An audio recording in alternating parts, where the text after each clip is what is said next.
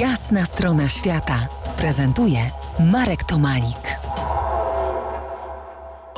Dzień dobry, Darku. Dzień dobry, dzień dobry, dzień dobry wszystkim. Witam bardzo serdecznie e, e, wszystkich słuchaczy radia RMF Classic i Ciebie, Marku. Po jasnej stronie świata Dariusz Metel, e, Wel Neronek, wolontariusz, podróżnik, poszukiwacz raju na ziemi, człowiek o wielkim sercu, zaangażowany w akcję pomocową dla dzieci Filipin. I dziś podróż po wyspach właśnie Filipin. Kraj wyspiarski, sporo tych wysp, ponad 7 tysięcy.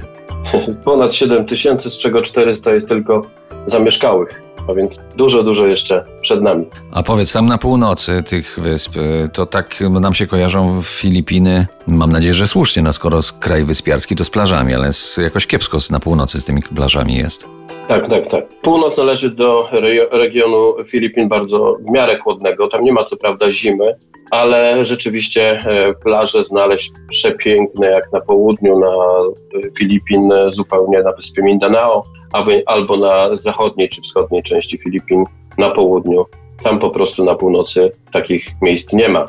Ale oprócz e, plaż na północy, które się znajdują, ale są skaliste, mało atrakcyjne, znajduje się wiele, wiele ciekawych e, rzeczy, które warto no, także zobaczyć. No, wśród tych ciekawych rzeczy mamy na przykład najstarsze pola ryżowe chyba na świecie. 2000 lat, aż się wierzyć nie chce. Te pola ryżowe mają 2000 lat, a e, znajdują się w miejscowości Banaue, Batat, zupełnie na północy Filipin, gdzie e, do dzisiaj można spotkać mieszkańców plemienia Ifugao. Ifugao to jest plemię, które budowało właśnie, właśnie te pola ryżowe. One są przepiękne, zresztą objęte są e, przez e, prawami UNESCO, fajne i ogromne, ogromne pola ryżowe, które się właśnie tam znajdują. Filipiny to jest jeden z najbardziej zagrożonych tajfunami krajów na świecie. Wschodnia część Filipin e, położona jest przy oceanie, a więc narażona jest najbardziej na różne zjawiska jak huragany, tajfuny i tak dalej. To się dzieje bardzo, bardzo często. Generalnie Filipińczycy do tego się praktycznie przyzwyczaili,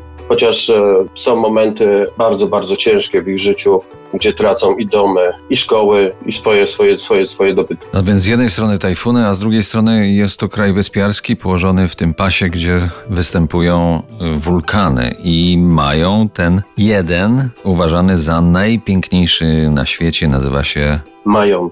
Przepiękny wulkan. Kiedyś tam udałem pierwszy raz, wcześniej o tym wulkanie czytałem. No a sam wulkan, sam wulkan przypomina stożek, na dole jest jezioro, palmy, Znajduje się po wschodniej, Mają znajduje się po wschodniej e, części Filipin. Wulkan, ten wulkan jest wciąż czynnym wulkanem, a więc można ewentualnie wejść nawet w jeden dzień. Taka, taka wspinaczka jest bardzo prosta, wcale nie jest trudna, ale warto wybrać się tam z przewodnikiem. W 1814 roku doszło do największej erupcji. Zginęło wtedy 12 tysięcy ludzi, którzy mieszkali w, okolic- w pobliżu tego wulkanu.